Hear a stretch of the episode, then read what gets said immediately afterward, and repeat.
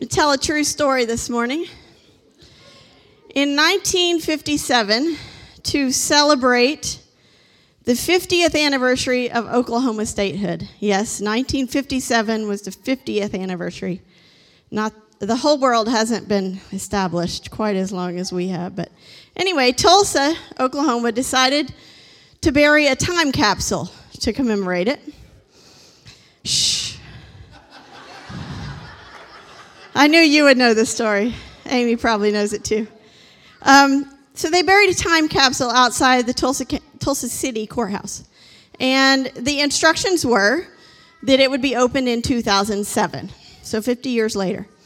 The person who could guess in 1957 the closest to the population of Tulsa what it would be in 2007 would win this time capsule. Time capsules usually aren't something you want to win.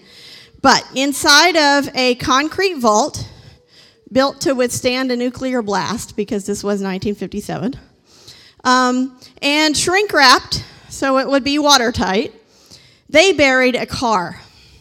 If you could put up this slide, they buried a 1957 beautiful gold-colored Plymouth Belvedere with 4 miles on the odometer. And as I said, if you could predict what the population would be in 2007, you would win the car. Also, they put $100 in a bank account and let it sit for 50 years, and you would win that. So this is Miss Belvedere, as they named her. So fast forward 50 years to the year 2007. Excitement was running high, you can imagine. The winner of the car and the savings account would be announced, and who wouldn't want a classic car with 4 miles on it? And how much is $100 in a bank account earning interest for 50 years? So they constructed a special lift to haul her out. The vault was opened, and here's what they found. If you could put up my next slide. This is the front of the car. The car was standing in 4 feet of water, about 2,000 gallons worth. There had been whether it was from this or something else, there had been a water main leak near there in the 50 years in the middle. So the car was totally ruined. If you could give me the next two slides just in succession. There's the back of her, and then there's one more of the inside. So this is Miss Belvedere 50 years later. Isn't that awful? It just makes you...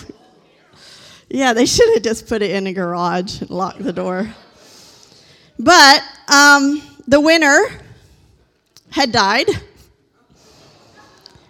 So they went to the next of kin, which was his wife, and she had died.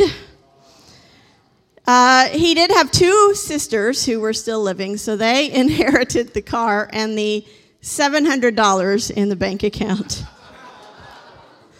Somebody, I don't know if it was them or someone else, put between $15,000 and $20,000 back into the car to try to restore it. They thought at first that they would get it in road condition until they got it in the shop and figured out that the frame was basically like paper mache. So after $15,000 to $20,000 of restoration work, it now looks like this. If you could put up the next slide. And there's, yeah. It looks like those cars in Cuba, doesn't it? The ones in the village, not the ones in Havana. But anyway, so they decided then, since they couldn't get it to where it would be roadworthy, they would give it to a museum.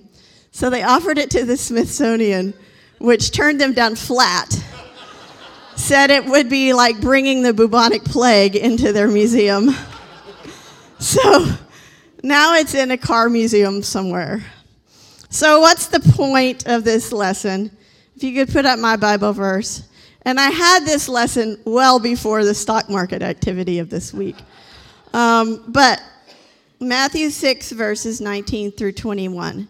Don't store up treasures here on earth, where moths eat them and rust destroys them, and where thieves break in and steal. Store your treasures in heaven, where moths and rust cannot destroy, and thieves do not break in and steal.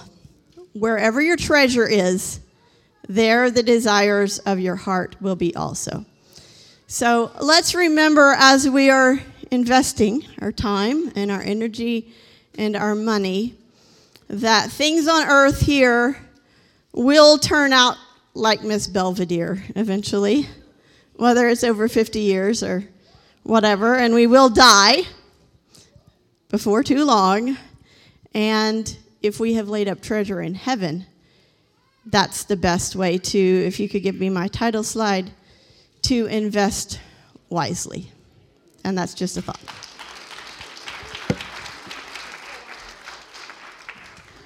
The pharaohs of old